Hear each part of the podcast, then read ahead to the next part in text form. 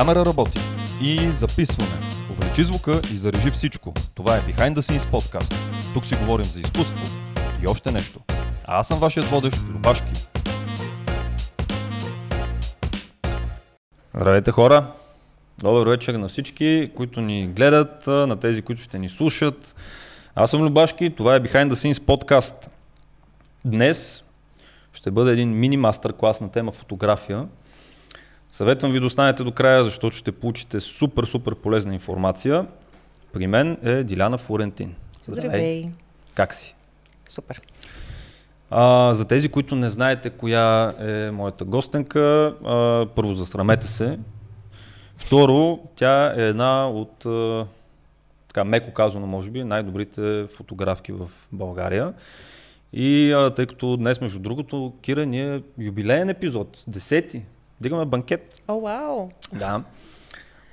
Тъй като го подкарахме на жени в нашия подкаст, ти си втората дама, която поканих и предлагам да започваме. Първият ми въпрос към теб, няма да те питам как си стигнала до фотографията, защото знам, че е досадно. По-скоро бих те попитал какво щеше да правиш днес, ако фотографията не беше част от живота ти. Как се виждаш? Въобще не съм мислила за това нещо, в интерес на истината. Нямам никаква представа. Най-вероятно пак щеше да е нещо с изкуство, защото както никога не съм искала да се занимавам с фотография, в момента се занимавам основно с това. Реално фотографията е моя живот, така че подозирам, че пак така в изкуството щях да съм намесена.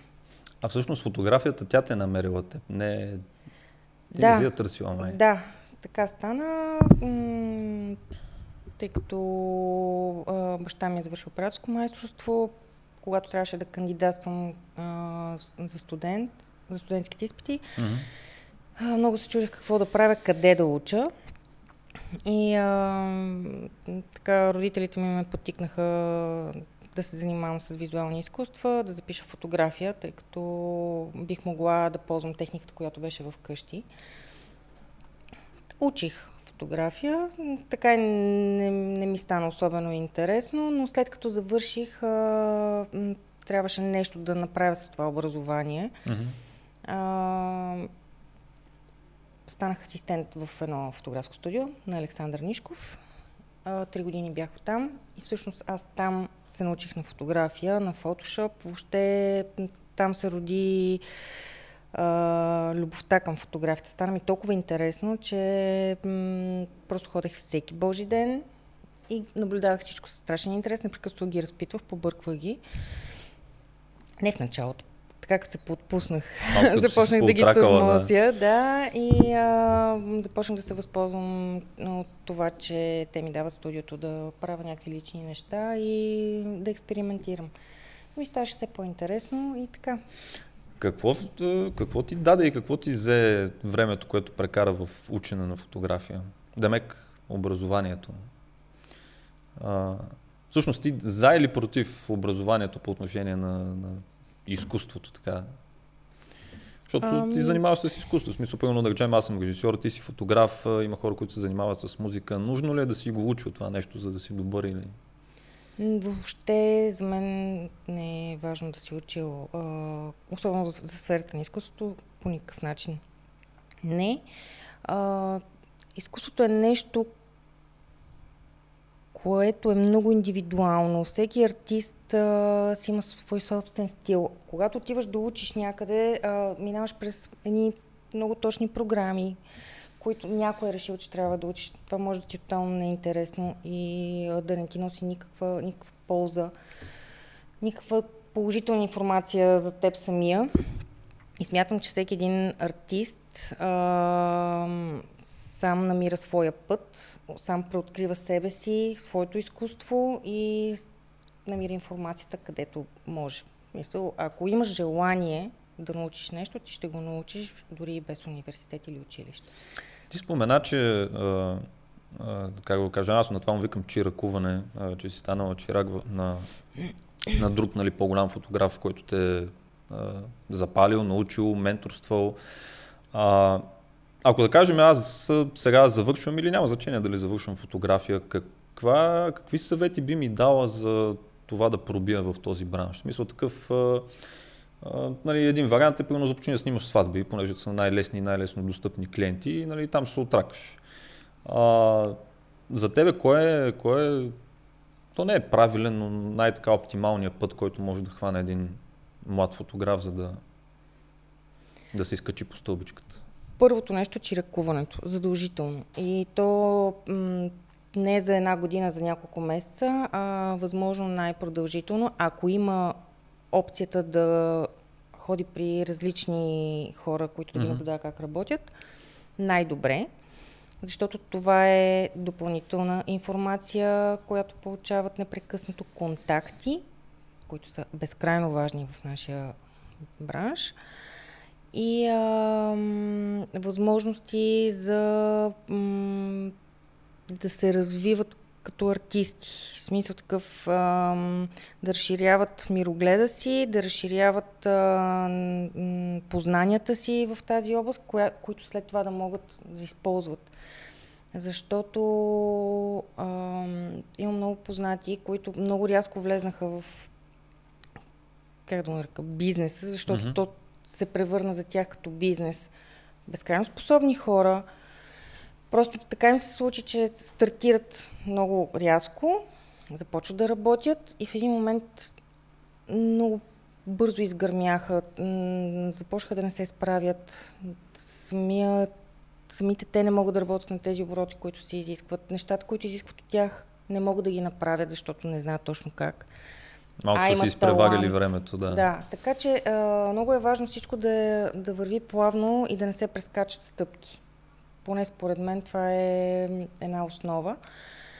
И така, значи, контакти задължително. Не може без контакти. Трябва да познаваш хора в този бранш. Хора, на които не говориме контакти, които да ти свършат работа, а говориме за хора, към които да можеш да се обърнеш за помощ, за съвет, за каквото и да било. Ако щеш един статив да помолиш някой да ти даде, за да можеш да си свършиш работата като хората. И така, стъпка по стъпка. Относно това дали някой ще каже, че трябва да започне да снима сватби, това тотално не смятам, че е окей. Мисля, че всеки един от фотографите знае точно с какво иска да се занимава, какъв тип фотография и е най-добре да се насочи на там. Защото ние тук в България имаме един менталитет, дето всеки снима всичко. Включително и аз съм минала и през сватби, събития, храна, интериори, каквото се сещаш. Да, дал ми е така доста опит, всичкото това нещо. Похабила съм безкрайно много нерви. Сватбите са нещо, което никога няма да снимам повече в този живот. Смятам, че съм загубила малко от спокойствието си, от времето, за да припечеля някакви пари, защото тогава съм го правила, за да имам някакъв... Да, за преживяване. Така че, ако има опция как да се пропускат тези неща, дето трябва да се правят на сила и не е готино, просто трябва да се канцелират на момента и това време да бъде отделено за правене на някакви лични проекти, което на мен много ми липсва, защото аз никога нямах времето да правя лични проекти. Аз смятам, че е важно. Понеже аз пък пълно моя път до момента не е минал без чиракуване, винаги ми е било интересно, кой е най-големия минус на чиракуването? Има ли такъв всъщност? Минус има много, смисъл аз мога да назова много минуси да не си чирак, нали, съответно има и плюсове, нали, но има и много минуси, защото тръгваш по един път самичък, няма кой да ти даде акъл, и финансово се набутваш, и времево се набутваш с някакви неща, докато намериш, нали, правилния път на вършенето на нещата, но ми е интересно, когато си чирак на някой по-голям фотограф, в случая от теб, има ли нещо, което да е негативно, което да ти донесе това нещо? Примерно 3 години ти си ходил по него, помагал си му, нали, учил си нещо, но нещо взели ти на теб? това? Не, не ми е взело, специално на мен не ми е взело нищо, даже напротив, само положителната страна съм видяла, но пък единственото, което ми е било трудно тогава е, че хем да бъдеш асистент, хем да имаш някакъв доход е малко трудно, особено когато аз бях при Александър Нишков, той имаше страшно много работа и аз не исках да изпускам нищо. И така че нямаше как и да работя нещо друго, а и за мен е безмислено да работя нещо друго, да речем като сервитьорка някъде, при положение, че искам да се занимавам с фотография, защото отново загуба на време. Времето, в което ще съм на работа, ще загубя от това да седа в студиото, което реално искам да правя. И всъщност това беше единствения така труден момент за мен, но аз имах тогава, моите родители ми помагаха, така че да, това е не е било някакъв бонус. Да, казус страхотен, но има много хора, които няма кой да им помогне и това би било проблем. Ето тогава може би вържи точно тази приказка, нали, първи каквото трябва, за да правиш каквото искаш, тъй че нали, да. Има ги и двата случая. Пък друго не знам. Аз, тъй като до ден днешен, когато ми се даде възможност, ходя да помагам на колеги. Има една такава, че винаги си на по-заден план, нали, не говоря за себе си сега в момента, когато стартираш, винаги оставаш на заден план, винаги си човек, който изпълнява, подвластен си на настроението на екипа и на самия човек, при който си асистент. Може да отнесеш негативи, определено, но смятам, че ако това е целта, която ти преследваш, да се занимаваш с това, за което си асистент. Да, никой не е казал, че пътя ще трябва да преглътнеш няколко неща. Всичко ще помети масово. Да. Сега предполагам, че специално за тези фотографи, които са по-младички и тепърва навлизащи, може би нараства следния въпрос, или поне на мене би нараснал следния въпрос. Окей, хубаво, нали? Аз съм окей да стана чирак, нали? Как обаче да стигна до този човек? В смисъл такъв, нали, примерно много добрите фотографи, които могат да ме научат на нещо, не са стотици хиляди, примерно да речем са десетина в България. Съответно млади фотографи, които искат да се учат, са много повече. Нали? Как стигаш до такъв човек, така че той да ти обърне внимание, нали, да те вземе под крилото си, нали, изключваме варианта, в който да речем е приятел на някой роднина или нещо подобно, непознати сте и когато пишеш му един имейл, да. Здравей, аз съм Гошко, искам да стана фотограф, може ли да дойда да ти бъда чирак? Да, това ли е пътя? То няма друг начин, просто се свързваш с човека, задаваш си въпросите, казваш какво точно искаш да правиш и той преценява дали... На тебе писали ли са ти сега, примерно? Да речем, ти си стигнала до ниво, до което можеш да предадеш акъл на по-младите. Аз съм имала асистенти, така, постоянни асистенти, но в момента, например, не искам да имам. А на базата на какво ги селектираш? В смисъл такъв, нали, за хубаво, нали, някой може би ще има някакво портфолио, което да покаже, за да видиш, че все пак се е постарал. Не. Но ако е някой, който е, нали, много нахъсан, с много желание, но да кажем няма възможността да си вземе, да знам, то в днешно време е смешно да кажеш, че нямаш, нали, с какво да снимаш, но няма портфолио. На базата на какво ги избираш? За мен е бил важен човешкия фактор. Не толкова с какво се занимавали, и на какво ниво са били, а по-скоро дали този човек ми допада на мен, дали мога да разчитам, тъй като когато взимаш асистент, трябва да си наясно, нали, в смисъл ние сме наясно, асистенти трябва да го знаят това нещо, че когато един фотограф взима асистент, той го допуска до личния си живот, защото както аз съм имала периоди, в които съм всеки ден на снимки, ние сме ежедневно заедно. Този асистент е свидетел на всякакви неща, свързани с личния ми живот. И за мен е важно този човек да бъде наистина човек, на когото мога да разчитам и да не се притеснявам всяка една дума, която ще изрека или нещо от сорта да ми навреди или нещо такова. Така че човешкият фактор ми е бил водещ винаги, защото дори да не иска да се занимава с модна фотография, с каквото основно аз се занимавам,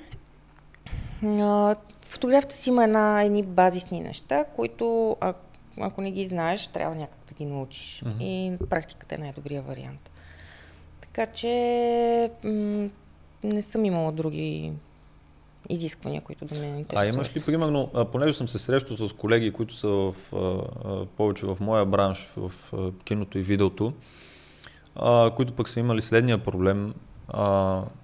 Взимат човек, който да им стане асистент, който с течение на времето си им става колега, в смисъл започват да работят заедно.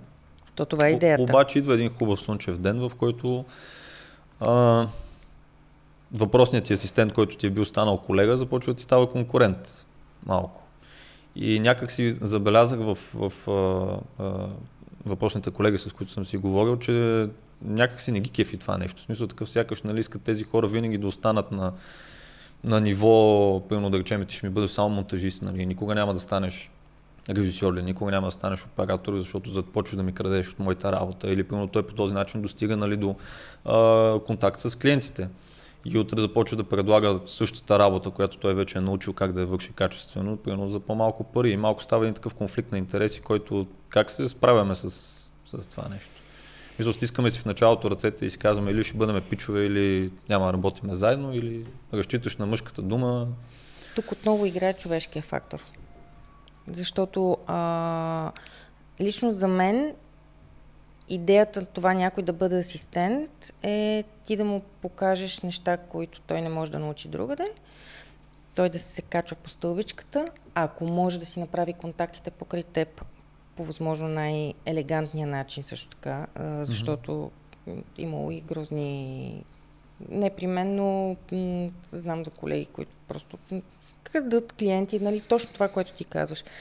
Аз не смятам, че трябва да се разбирам с някой, че той няма да върви нагоре. Напротив, ти не можеш да ограничиш човек по този начин. Приемайки го при теб, той да се учи, най-доброто нещо, което можеш да направиш за него е да му покажеш всичко, което да може той да качи. И след това вече идва, пак опираме до човешкия фактор, който ти казах, споменах няколко пъти вече, дали от тук нататък този човек ще има морала да не взима от твоите клиенти. Той може да ти е конкурент, може да работи с конкурентни марки, ако да речем аз се занимавам с модна фотография, той се занимава с модна фотография, но не да дойде и да ми грабне от моите клиенти с по-ниски цени. Това вече е много грозно, масово се случва. Да, то това е лошото, че... Това е основният проблем и не знам... В смисъл, това не е нещо, с което можем да се справим и да предвидим и просто можем да се надяваме, че допускайки някакви хора... Да, поемаме риск, че може това няма да се случи, да. Така че... Какво... Всъщност, следващия ми въпрос от две части. Първата част е, ти смяташ ли се за успяла, нали? И колко време ти отне да стигнеш до нивото, което си в момента?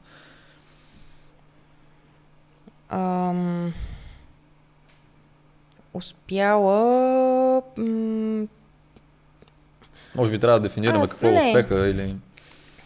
Аз просто гледам на успехите в България малко по с други очи. Да, за мен ние сме една много малка държава, в която за съжаление успелите хора обикновено не са много качествени. В смисъл...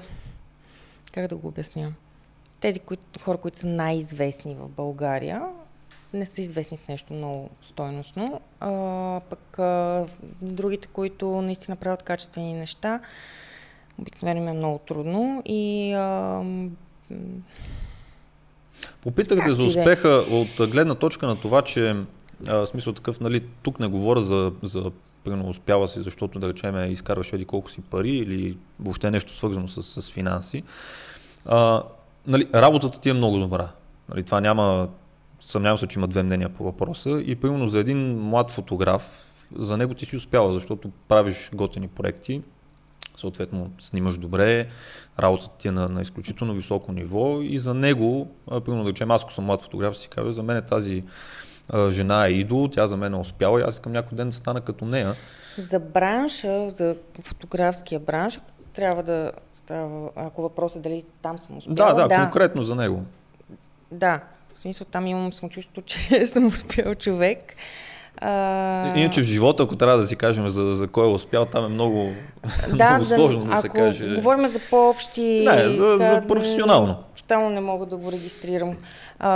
Професионално, да, окей.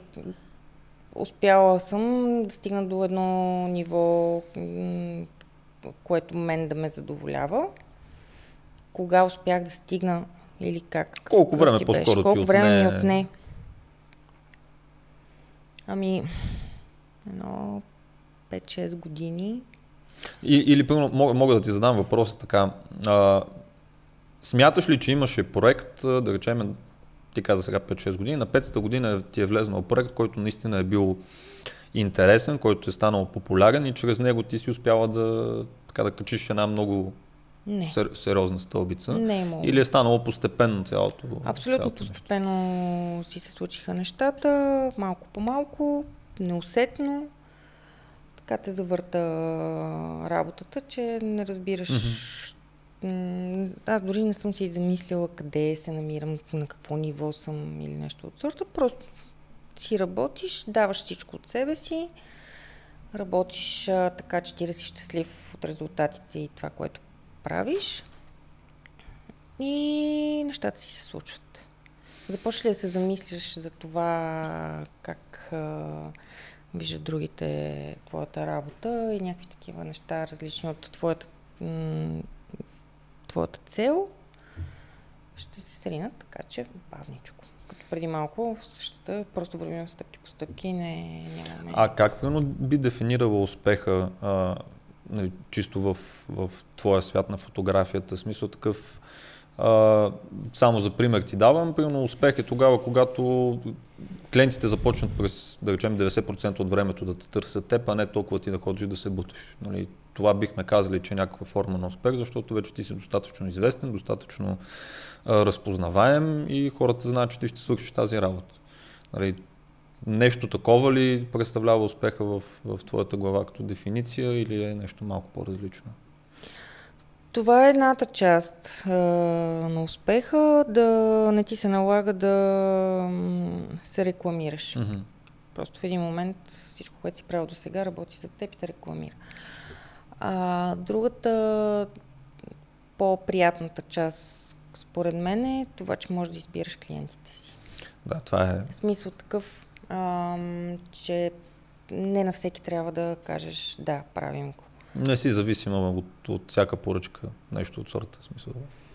Дори да си зависим от всяка поръчка, да имаш правото да кажеш не. Не ми харесва и няма да го правя. Ти спомена, че си снимала и сватби, съответно, и интериорна фотография. В момента снимаш, нали, мода и бюти. Още от началото ли си знаеш, че искаш да снимаш това, или с течение на времето, примерно, пробвала сватбената, видя, че там не ти харесва? Нали, как стигна конкретно до този стил? Реално в студиото, в което бях, там се снимаше основно модна фотография. И това е нещото, което те запали? Това беше още от началото. Винаги ми е било много интересно. В смисъл, откакто започнах да се занимавам по някакъв начин с фотография, ми е било много интересно, модната фотография, а пък другото беше просто за пари, работа. Имало ли момент, в който ти писва от бютито и от модата и да кажем, искаш, сега тук 2 месеца ще снимам пейзажи, ще ходиш обикалям. Просто, нали, как се разтоварваш от модната фотография? Имаш ли нужда въобще в даден момент да се разтоварваш от модната фотография? Не, не се разтоварвам.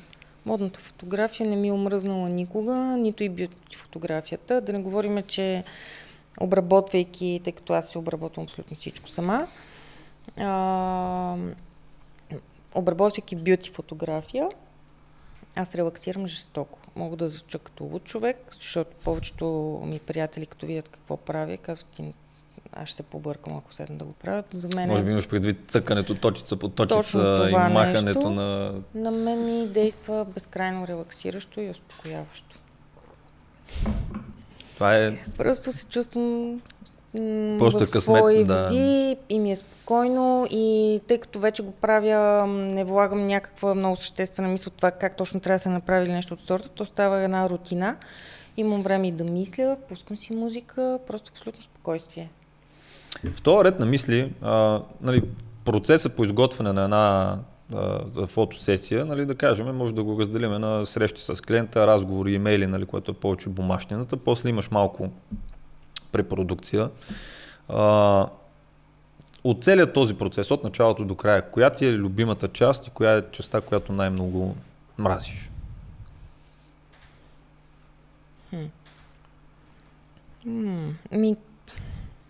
Примерно, на мен ми е много любима частта, в която измислям идеята. В последно време това ми е... съм си забелязал, но и то винаги през годините минаваш през различни етапи. Нали, имал съм етап, в който снимането примерно ми е било най-интересното. Сега съм си забелязал, че може би момента, докато измисля идеята ми е много интересен. Докато родя, примерно как ще правя тази реклама или нещо от сорта, после вече някакси така ми почва да ми спада. Нямам някакви такива конкретни разделения. Най-любимото, което така мога да се сетя в момента е когато имаме някаква идея, започвайки да редя осветление, сета целия, нали, там, започваме с тестовете, в момента в който видят това, което трябва да се получи на финала, този кеф от... не мога да го опиша. Колкото облегчение, какво е ясно. Смисъл... Защото не винаги в интересни съм, когато правиме някакви конкретни идеи, не винаги ни се получава да стане точно това, което искаме да се случи. Да, правим го така, че да сме доволни, но не е това, което сме искали като начало.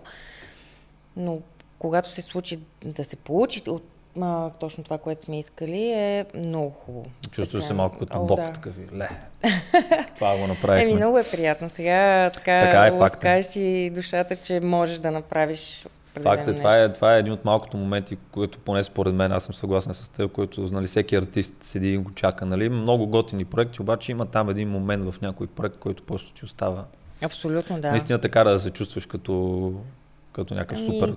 Има си сесии, които са си останали безкрайно любими и така ще си останат за винаги. Няма как да го опишеш. Факт. Сега аз принципно не разпитвам много-много за техника, ама предполагам, че някой от хората ще им е интересно.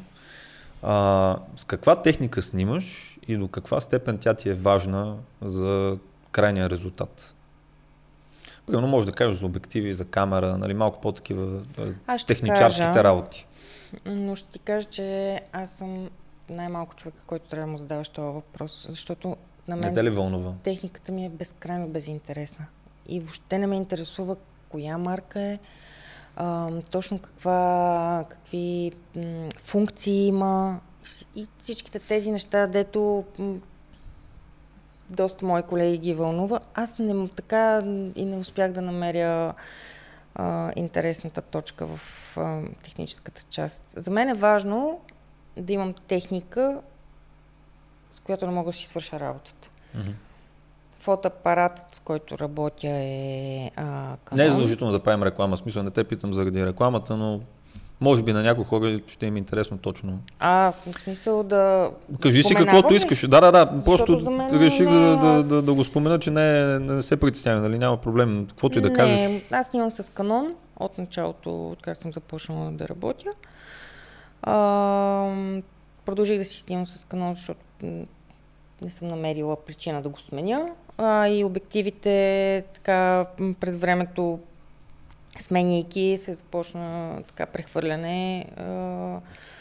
Нали, колегите знаят, че всяка марка си има обективи, с които си работим. И в момента съм с 5D Mark 4. Последния. Има ли 5? Не знам. Не, 5 има ли? Не, излезе нещо. 4. Значи 4. Киро, знаеш какво снимаш. Последния апарат, просто и го взех, защото предишния ми беше вече доста амортизиран. Да. Не, защото съм имала нужда от... защото съм имала желание да си купя последния писък на техниката.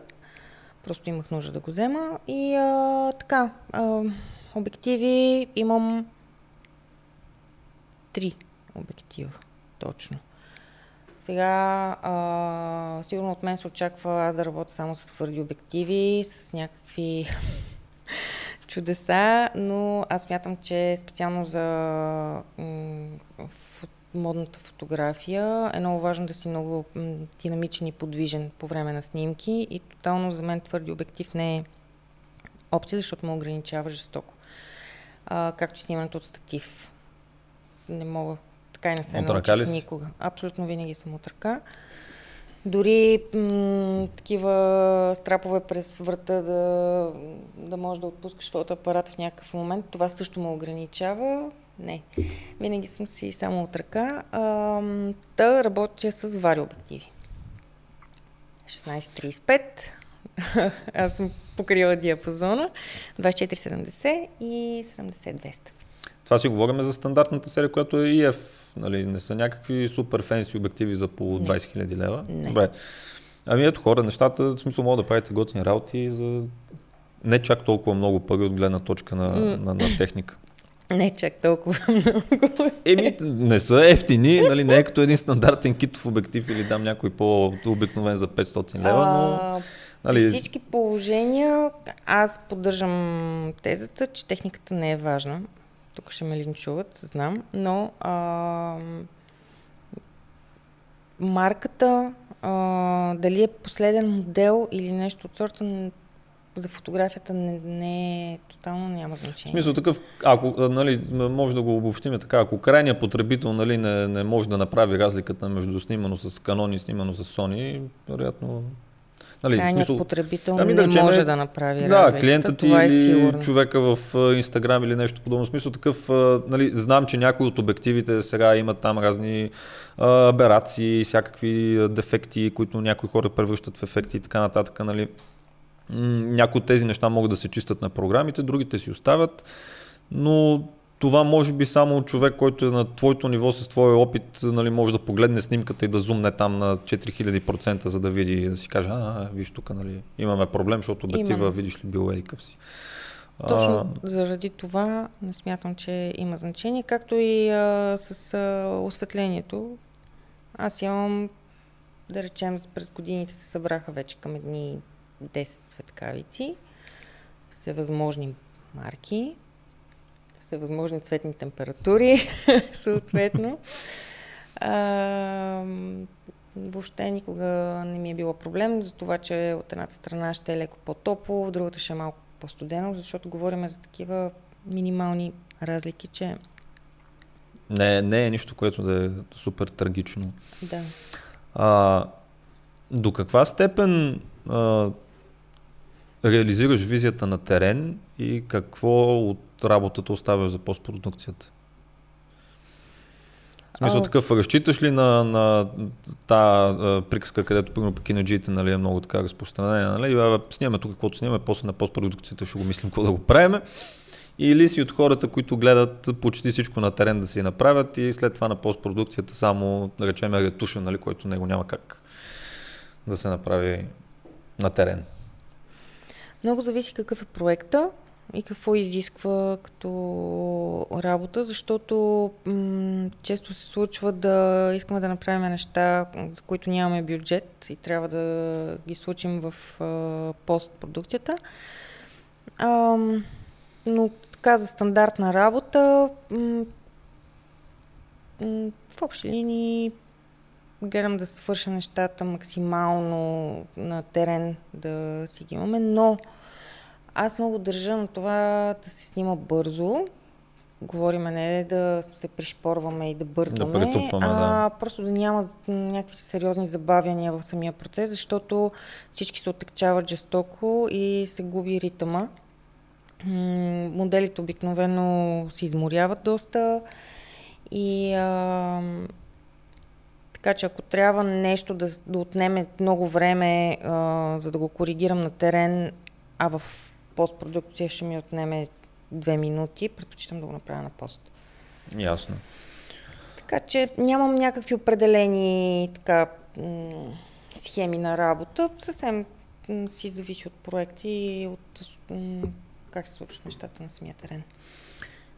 Сега сещам за нещо, което може би трябваше да те попитам преди малко, но защо клиентите избират да работят с теб?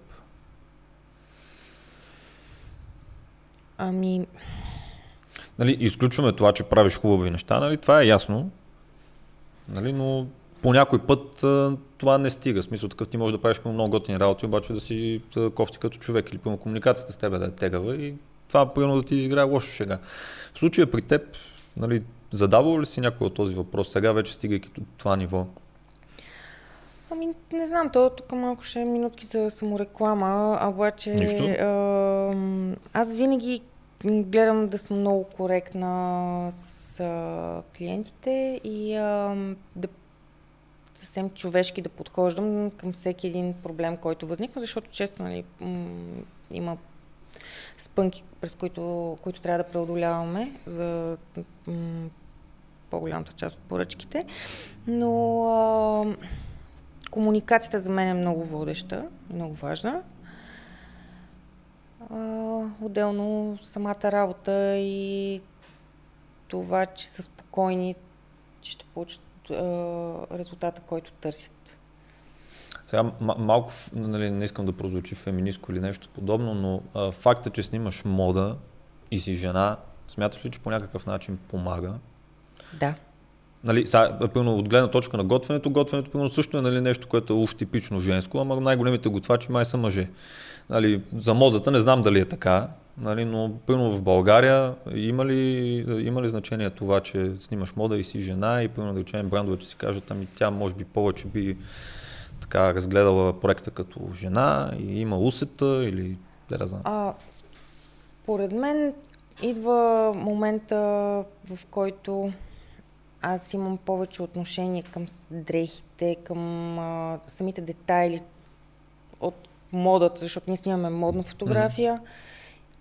Реално имаш един обект, който е облечен в някакви дрехи, има бижута по него, аксесуари, детайли и за мен всеки един от тези детайли е важен и обръщам доста голямо внимание на това. Доста дълго време съм снимала официални рокли, сватбени рокли. И там беше много важно дрехата да изглежда добре, не просто да бъде регистрирана като такава. И смятам, че една жена се справя по-добре в това. Да усети линията на дрехите, как материите как се движат, за да можеш да си нагласиш модела в определена поза. Всички тези неща. А и има едно друго нещо много основно, че дори да трябва да направя някоя жена да изглежда по-секси, аз няма да я направя чисто секси. Пошлото да, един вид. Ами не, дори не е пошло. Просто мъжете имат друга визия за това как трябва да изглежда една жена. Докато за мен е важно тя да е красива и да има много голяма доза женственост, да се усеща доста силно това нещо и да е секси. Сега следващия въпрос, сложно ще си го задам, но той е пак във връзка с това, което до сега си говорихме. Винаги идва един момент, в който примерно научаваш камерите, научаваш обективите, научаваш как да редиш осветлението и те тия неща не се променят чак толкова много и след това трябва да започнеш да учиш малко по-различни неща, за да бъдеш добър в това, което правиш. Примерно аз мога да го кажа от гледна точка на режисьора. Нали, аз съм понаучил разни работи за камерите, от тук нататък, нали, знам основата, за по-сложните неща ще си викна човек, който разбира. За мен е важно да науча хората, психологията им, въобще как се комуникира, нали, за да мога да разказвам някакви смислени, адекватни истории. При теб какво е нещото, което трябва да се научи след това? Примерно да речем, трябва да следиш модът, трябва да следиш не знам, някакви тенденции в грима. Кои са нещата, които стават малко по-важни от, както аз казвам, тъпата камера и лампите и тия неща.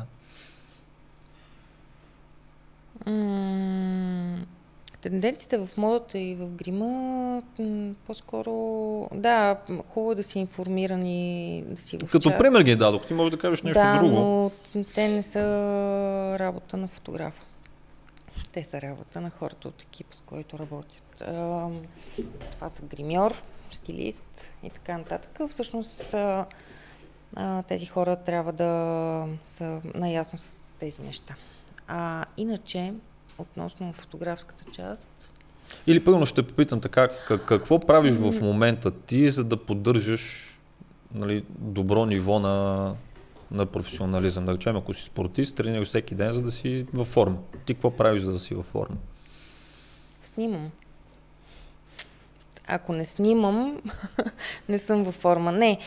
Ще отговоря така на въпроси. И във фотографията има тенденции. В момента, особено когато имам много време, заради пандемията, разглеждам страшно много картинки в интернет. А в момента пък никой няма извинение да не е в час, защото информацията, която достига до нас, е огромна. И то факт. Изображенията са основното. Така че трябва да гледаме страшно много какво правят другите, какво се харесва, какво пускат списанията по света и да, какви са тенденциите в фотографията. За мен това е единственото. Просто трябва да си в час. Mm-hmm. Не трябва да се изоставяш, да оставаш на някакви години назад, защото това е пагубно. А следиш ли конкурентите ти? Примерно, да речем, предполагам, нали, имаш 5 имена в някакъв списък, нали, които смяташ, че тези хора са ти конкуренти. Не е задължително да са в България, може да са някакви хора, които са в чужбина. Следиш ли те какво правят или повече следиш някакво по-общо съдържание в интернет? Примерно, някой твой конкурент използва тук някаква бати, нали, техниката, чак сега да проучим как го е направил. Такива неща има ли при теб или си гледаш? Не. Аз не смятам, че в България специално можем да сме си конкуренти. Като цяло не смятам, че някой може да ти е директен конкурент, mm-hmm. тъй като никой от тези хора не може да дойде да заснеме нещо, както аз ще го заснема. Така че всеки си има неговия стил, неговия начин и не смятам, че ми е конкуренция. Не следа никой от тях. Така или иначе информацията стига до мен, защото... Някой ще ти даде референция. Той кръга си е много малък и информацията така се завихля за отрицателно време. Плюс това, ако трябва да нарека някой конкурент, това са хората, с които снимаме списания. Нали, отново не влагам mm-hmm. истинския смисъл на тази дума. Аз се интересувам какво излиза по списанията в България, следя го, така че да, виждам какво правят колегите. Иначе доста общо гледам в интернет какво mm-hmm. се случва. Имам си там някакви фотографии в Instagram, които следвам. Там, нали, информацията ежедневно ни залива. Но нямам някаква съществена цел да проследявам развитието на колегите. Жълто, Кира, имаме ли въпроси случайно? Някой? Няма интерес. Леле. Кога би отказала една поръчка и кога би приела една поръчка, обаче за по-малко от парите, които примерно би искала да вземеш? То доста често се случва в интересницата да приемам поръчки, които не могат да покрият искани от мен хонорар. Обикновено, когато си заслужава, когато е нещо, което е интересно, когато инициаторите на въпросния проект имат готина идея и не могат да си я позволят, или ако въпросният проект има някаква цел, бяга ми думичката. Като кауза ли? Като нещо кауза. Също.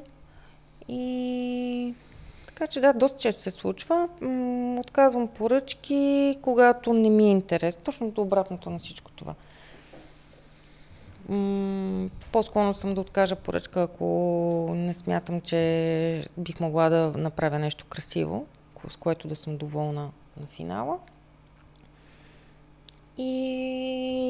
Или когато се изисква от нас да направим някакви грандиозни неща за сметка на парите, които биха платили, в смисъл страшно много изисквания, не искат да плащат и излизаме ние лошите. Така, в такъв момент просто казваме не, съжалявам. Мисля, че тази година беше по един или друг начин ни вкара в депресия нас артистите. И то много хора може да се каже, че са в депресия. И ресторантьорите, нали, които в момента тук последните дни са много нашумели. Тебе COVID успя ли да те вкара в депресия и как въобще се справяш с творческата депресия ти като артист?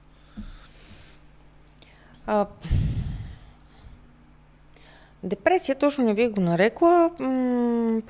По-скоро изпаднах в една летаргия, която в началото използвах за почивка, тъй като имах нужда така или иначе.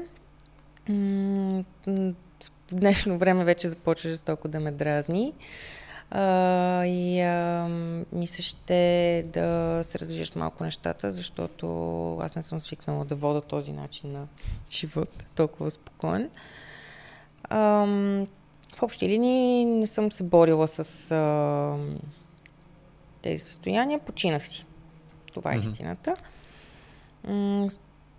Междувременно си течаха някакви проекти, така в доста по-големи интервали имах време да им отделя повече внимание и да не е пришпорено и натъгда всичко. Така че да, това е при мен. Надявам се скоро да излезнем от тази ситуация.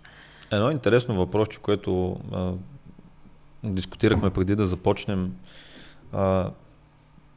Ти каза, че не снимаш видео. Защо не снимаш видео? То не е много далече от фотото. Не, то въобще не е далече. Само хората, където се мърдат. И можете една камара, някакви други глупости от сорта на аудио или нещо подобно, но... Мислила ли си някога да... Мислила съм си, баща ми е завършил операторско майсторство, така че не е нещо, което... Да ти е супер далечно. Да, но просто смятам, че човек трябва да слага някакви граници на нещата, които прави в този живот. Аз се занимавам с страшно много неща покрай фотографията, в смисъл фотография, обработка, това ми отнема ужасно много от времето, особено когато има повече работа, дори не ми остава време да спа, както ако сема да се включи с видео, мисля, че това вече ще е финала, и няма да мога да отделям необходимото време на всяко едно нещо, така че да го правя качествено. Видео бих се занимавала след време, след години, когато много ми е омръзна от фотография, вероятно. Просто за разнообразие. За меню, да. Но трябва да имам времето, спокойствието, да разуча как снимките започват да се движат и как една води към друга и така нататък, за да мога да го правя така, че да ми харесва на мен, да съм доволна от резултатите, защото не смятам, че трябва да се захвана с нещо просто е така, колкото да мога да го правя. Снимала съм видео, не като да не съм снимала, но съвсем елементарни статични видеа от статив, интервюта, такива неща, мога да си заснем, няма никакъв проблем. Говорим за по-сериозните проекти, като видеоклипове, реклами, всякакви такива.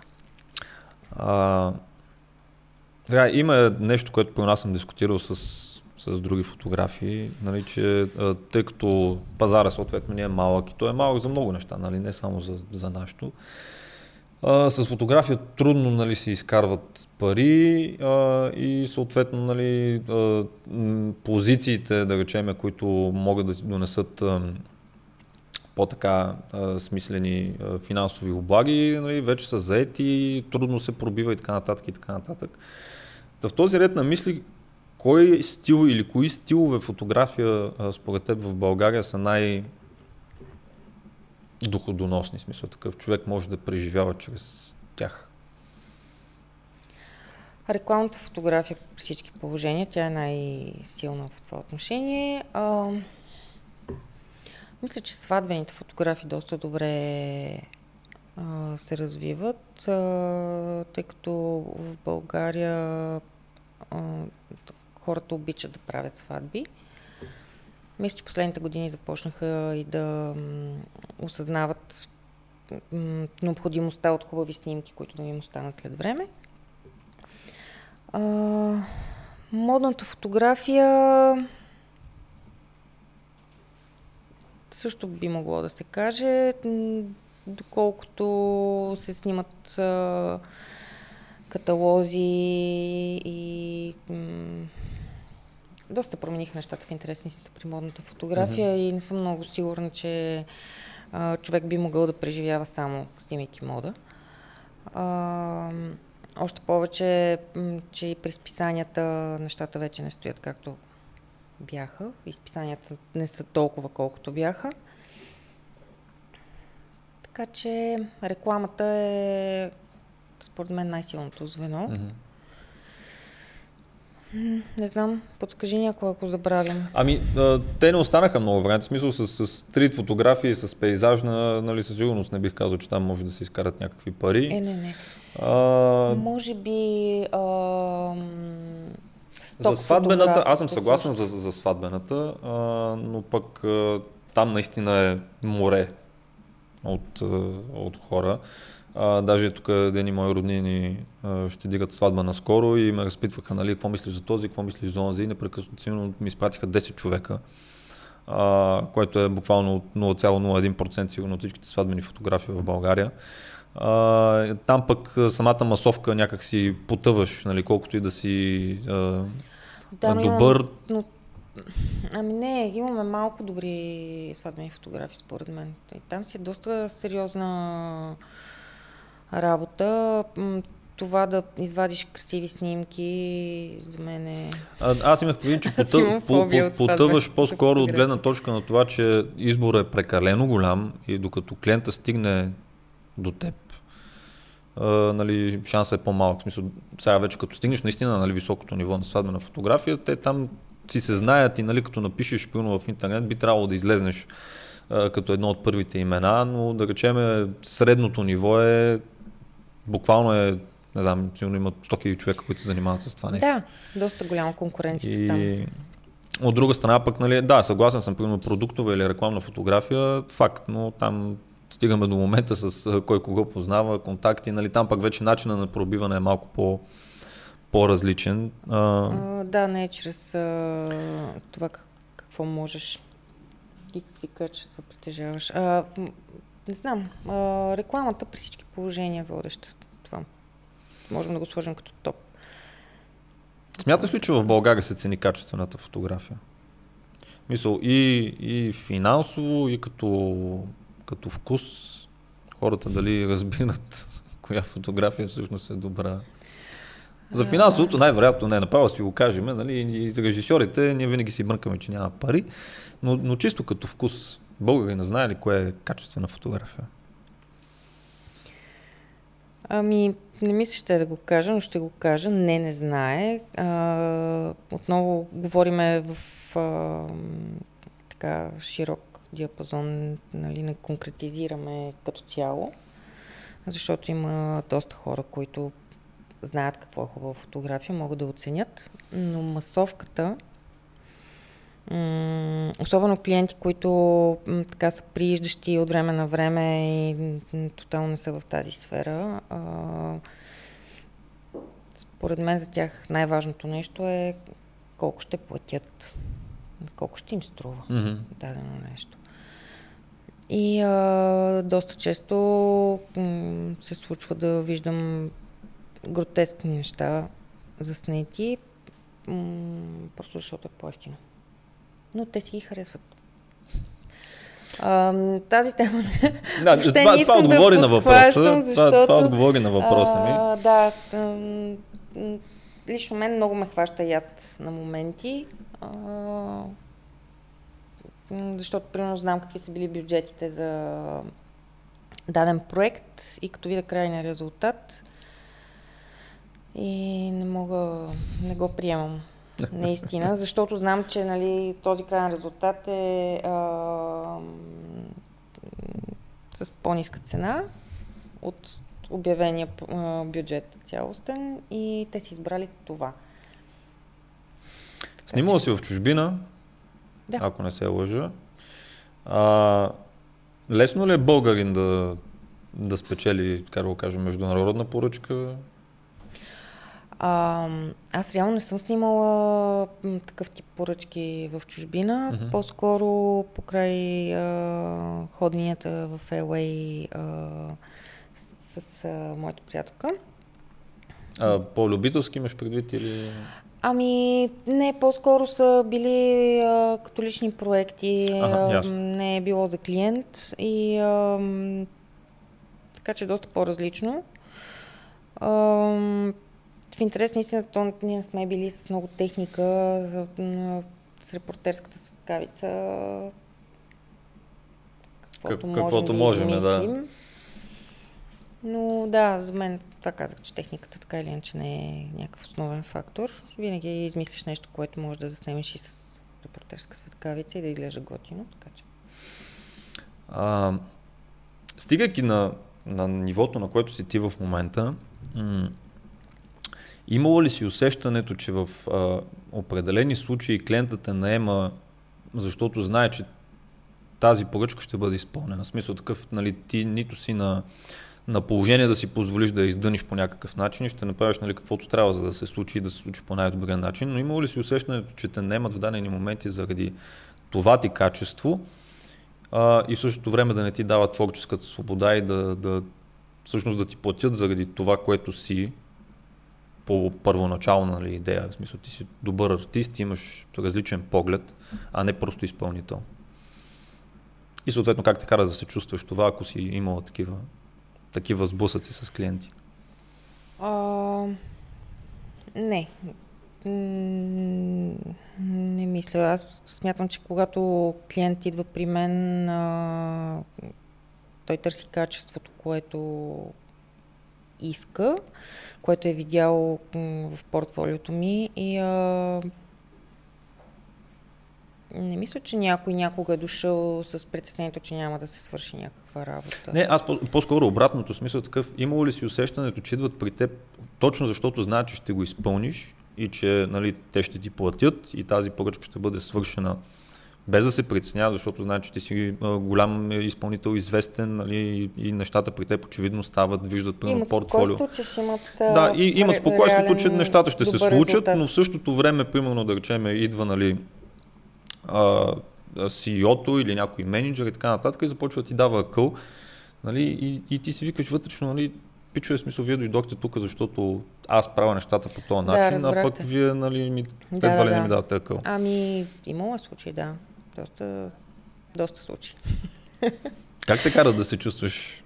Мисъл, как ли ти да се чувстваш едва ли не, понеже при мен се е случило това, то всъщност не знам дали има някой, при който да не е ставало, но им чувство, че съм използван. Буквално. Аз не. Защото на мен винаги ми се е случвало, когато сме работили за реклами, през агенции и обикновено тези проблеми идват от агенциите. Да, в случая, нали, той клиента така, може да ти е агенцията, не е задължително да е крайния. В агенциите има хора, но просто стават страшно много звена между мен и клиента и аз знам, че винаги ще има ни пречки, спънки, докато стигна до крайния резултат и не го приемам въобще лично. Един вид опитът е научил, че това е част от процеса и трябва да мине. Да, особено за такъв тип работа е неизбежно. Все пак, още повече, че когато се снима реклама, има един креатив екип, който е съставен обикновено от няколко човека, които са стигнали до някакво решение, че нещо трябва да се случи. И те викат те, просто защото знаят, че ще си свършиш качествено работата в определените срокове и няма да има издънка. Но от мен се изисква аз да изпълня точно определено задание. Нямам право на креативност. Имаме, между другото, няколко въпроса. Всъщност те са доста въпроси и бих казал, че на голяма част от тях по един или друг начин отговорихме, но ето поимам нещо, което не съм те питал. Да. Откъде черпиш нови идеи за проектите си и какво те вдъхновява?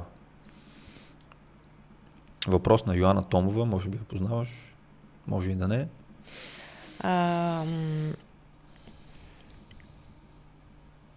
Идеи, то, когато непрекъснато си заринат от изображения и аз както следя страшно много хора от сферата на изкуството, те идеите сами си се заформят, не ги търся. И много често, просто предлагайки да заснеме някой проект, на мен ми светка лампичка, че съм имала идея да направя нещо в някакъв период, преди време. И това е мястото, където трябва да го изпълня за този проект. Така че визуално страшно много приемам информация и тя си се запечатва по някакъв начин, изгражда си свои си форми и в някакъв момент излиза наяве. Един въпрос, на който мисля, че с предните коментари отговорихме, но все пак ще го задам. Къде при работата с клиенти е авторското и къде клиентските желания? Къде е границата и как успяваш да балансираш резултата?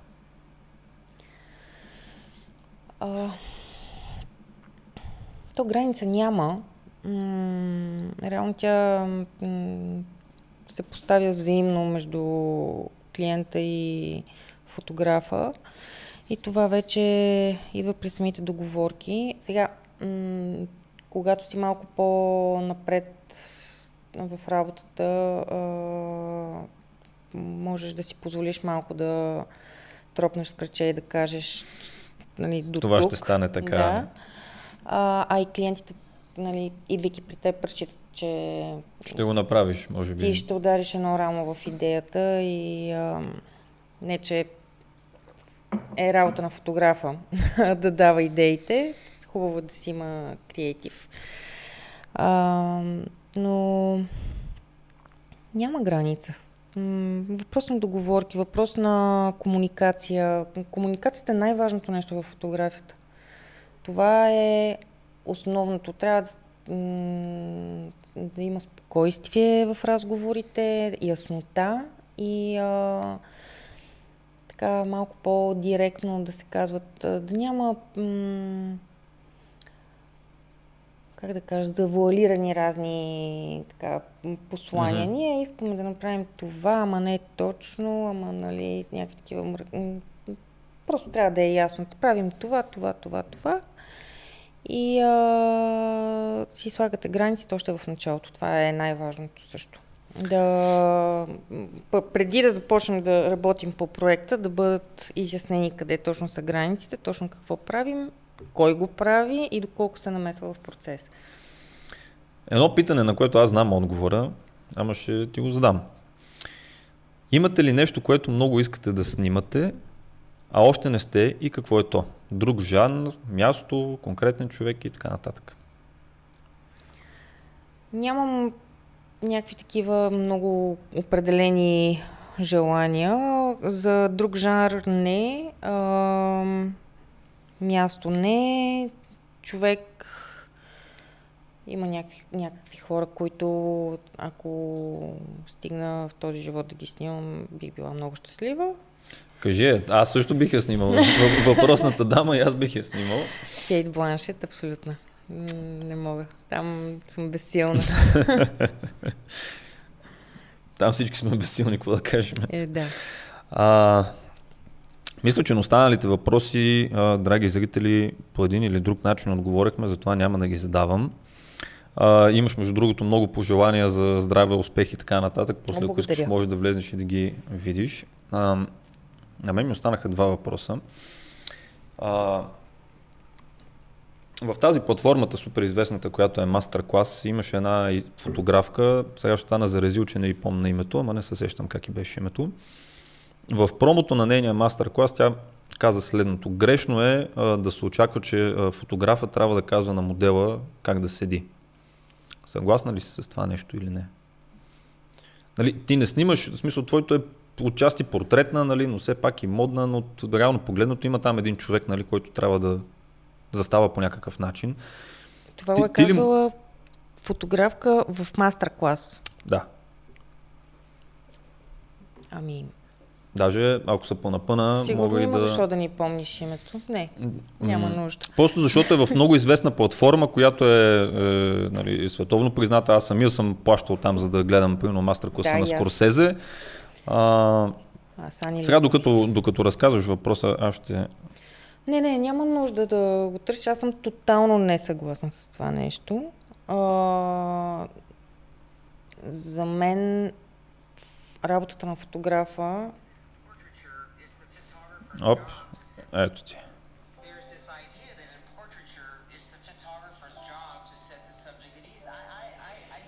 Ще ли казваме ли името или не? Чакай сега, как се казва? Ани Лебовиц. Ани, да. Лебовиц. Лебовиц или Лебовиц, не знам къде пада ударението. Да, Лебовиц, зависи. Не съм запознат с работата и за хубаво или лошо, не знам доколко е известна, но все пак е в мастер-класите, че би трябвало да е... Голяма лекира. Аз съм режисьор, не знам повече режисьорите. Окей, значи ето, имаме голямо изказване на голям човек. Едно гигантско име в фотографията. Да не говорим, че жена фотограф, друг така като нея няма. И това, което тя е казала, аз също го гледах този мастер-клас. Не съм го чула, но при всички положения за мен това е тотално невярно. Това е интересен сблъсък. В фотографията е режисьор. Той казва на модела как... Той трябва да води модела, да стигне до определени състояния, да го пречупи през разни състояния, така че да получи това, което той си представя. Още повече, не винаги ни се случва да работим с много професионални модели, с момичета или момчета, няма значение, ще ги наричам модели. Хора, които са работили много, които имат опит, които знаят какво правят. Много често се случват да не са така нещата. И ние сме хората, които трябва да ги поведем, да им кажем, да им обясним какво да направят, какво да не правят. И какво да направят. И тотално не. Аз даже малко си в шок. Аз до известна степен съм съгласен с теб и затова съм го запомнил и сега ми щукна, за да те питам специално това изказване, защото той самото промо на нейния мастер-клас започва по този начин. Аз се замислих и си викам дали пък фотографите, като стигнат някакво много високо ниво, но тя дори не снима модна фотография, тя се занимава с портретна фотография, което е още по-абсурдно, защото хора, които не са професионални модели, пък тотално нямат идея как да застанат, какво да направят. Аз, където вече 13 години съм зад камера и работата ми е да казвам на хората как да застават, за да коригирам някакви недостатъци в тях, защото позата, в която слагаш човека пред камера, е основният начин, по който той изглежда. Това рамото в каква посока ще е, дали ще е по диагонал, дали ще е равно, дали по профил и така нататък. Всичкото това нещо изгражда цялата ти картинка. Когато ме слагат пред камера, аз не знам как да застана. Аз знам принципите, знам горе-долу как да се позиционирам, но нямам представа светлината точно по какъв начин ми пада. А аз знам как се подрежда светлина. Хората, които снимам, обикновено не са информирани, няма тази информация, те не знаят как се случи цялото това нещо. На мен трябва някой да ми каже, дигни малко брадичка, завърти леко, тук нещо не се получава добре, луфт, трябва малко лакът да отвориш, нещо такова, трябва да имаш участие в това. Аз може би ще направя едно много посредствено, елементарно анализче на това нейно изказване, но да кажем, да не би да го казва с оглед на това, че в момента, в който ти започваш да му даваш акъл на човека как да застане, той вече не е толкова себе си, а позира. Да не би да в тази връзка. В смисъл, губи се естествеността му, знам. Просто да опитам се да разсъждавам върху изказването и защото... Може, да речем, че това е имало предвид, защото аз нямам друго обяснение на такъв тип изказване. Но аз отново не съм съгласна. Защото аз пълно веднъж или два пъти, и то пак на мои снимки, докато си правим някакви почивки, пълно фотографа съм го карал да ми прави така малко по-професионална фотосесия. И той ми е казал, ни сега застани тук, изправям сега тук брадичката, пък рамото, пък не знам си какво си, аз в момент си викам, бах, тя аз направо се щупих, тук да седа в някаква такава изкривена поза. След това се гледам на снимката, да, окей съм, но чисто като усещане, докато го правехме, ми беше някакво крайно неестествено. Не знам. То няма значение какво ти е било усещането по време на снимките, въпрос е резултатът какъв е. Да. Да, случва се, дори се случва да предобриме, така да го кажа по груб начин, с разчупването на модела, особено когато става въпрос за портрети, а не за мода, защото в модата можем да преглътнем страшно много неща. Но специално за портрети, лично моята работа основно там е да имам добър контакт с самия обект, който заснемам, да мога да го водя, както казах и преди малко. Случва ми се да ги карам да се размиват, да гледат страни, нещо да надзърват, някакви такива неща, така че когато вече върнат поглед към мен и малко се успокоят и си влезат в тяхното си, тогава да се прави снимката и вече улавяш съвсем различни състояния. И точно там е цялата магията на киното. Магията, в смисъл как ти ще накараш даден човек да изглежда по определен начин, какво ще извадиш от него. Не знам. За финал мога да те питам следното нещо. Какво е следващото нещо пред теб? Следващото голяма мечта, следващата голяма стъпка. За какво мечтаеш? Следващото нещо, за което си мисля, не мечтая, е да работя в чужбина. В момента нищо вече не мога да си мисля, защото с тази пандемия си седим вкъщи. Аз се надявам наистина нещата скоро да се нормализират и да можем да почнем да пътуваме, защото имам огромното желание да пътувам и да се опитам да започна да работя в чужбина, като идеята не ми е да остана там. Идеята ми е да усетиш малко там, малко тук, просто да се движа, защото преклено много време изкарах в България. Не, че преди това съм имала някакъв по-различен начин на живот, просто чисто с фотографията ми се ще да се развижат малко нещата, имам нужда от малко новости. Мога да ти пожелая да ти се сбъдне. Не прекалено скоро, за да не го усетиш така като много лесно. И най-вече Кейт Бланшет, която най-вероятно ни гледа в момента. Да вземе да намери час-два време и да дойде да се снима. Благодаря ти. Хора, това е от нас. Кире, днеска сме бетон. Евала. Наживо от фотосинтезис. Благодарим на всички, които ни гледаха. и на всички, които от тук нататък ще ни слушат. Подкаста, за да си кажа звучените приказки, ще е наличен в Spotify, Apple Podcast, Google Podcast и така нататък и така нататък. Ще шернем. Какво друго да кажем? Благодарим на Фотосинтезис. Благодаря ти и на теб. Ще отдели един час за нашите зрители и слушатели. Хора, надявам се да ви е било интересно. Няма лесен път към успеха. Чао!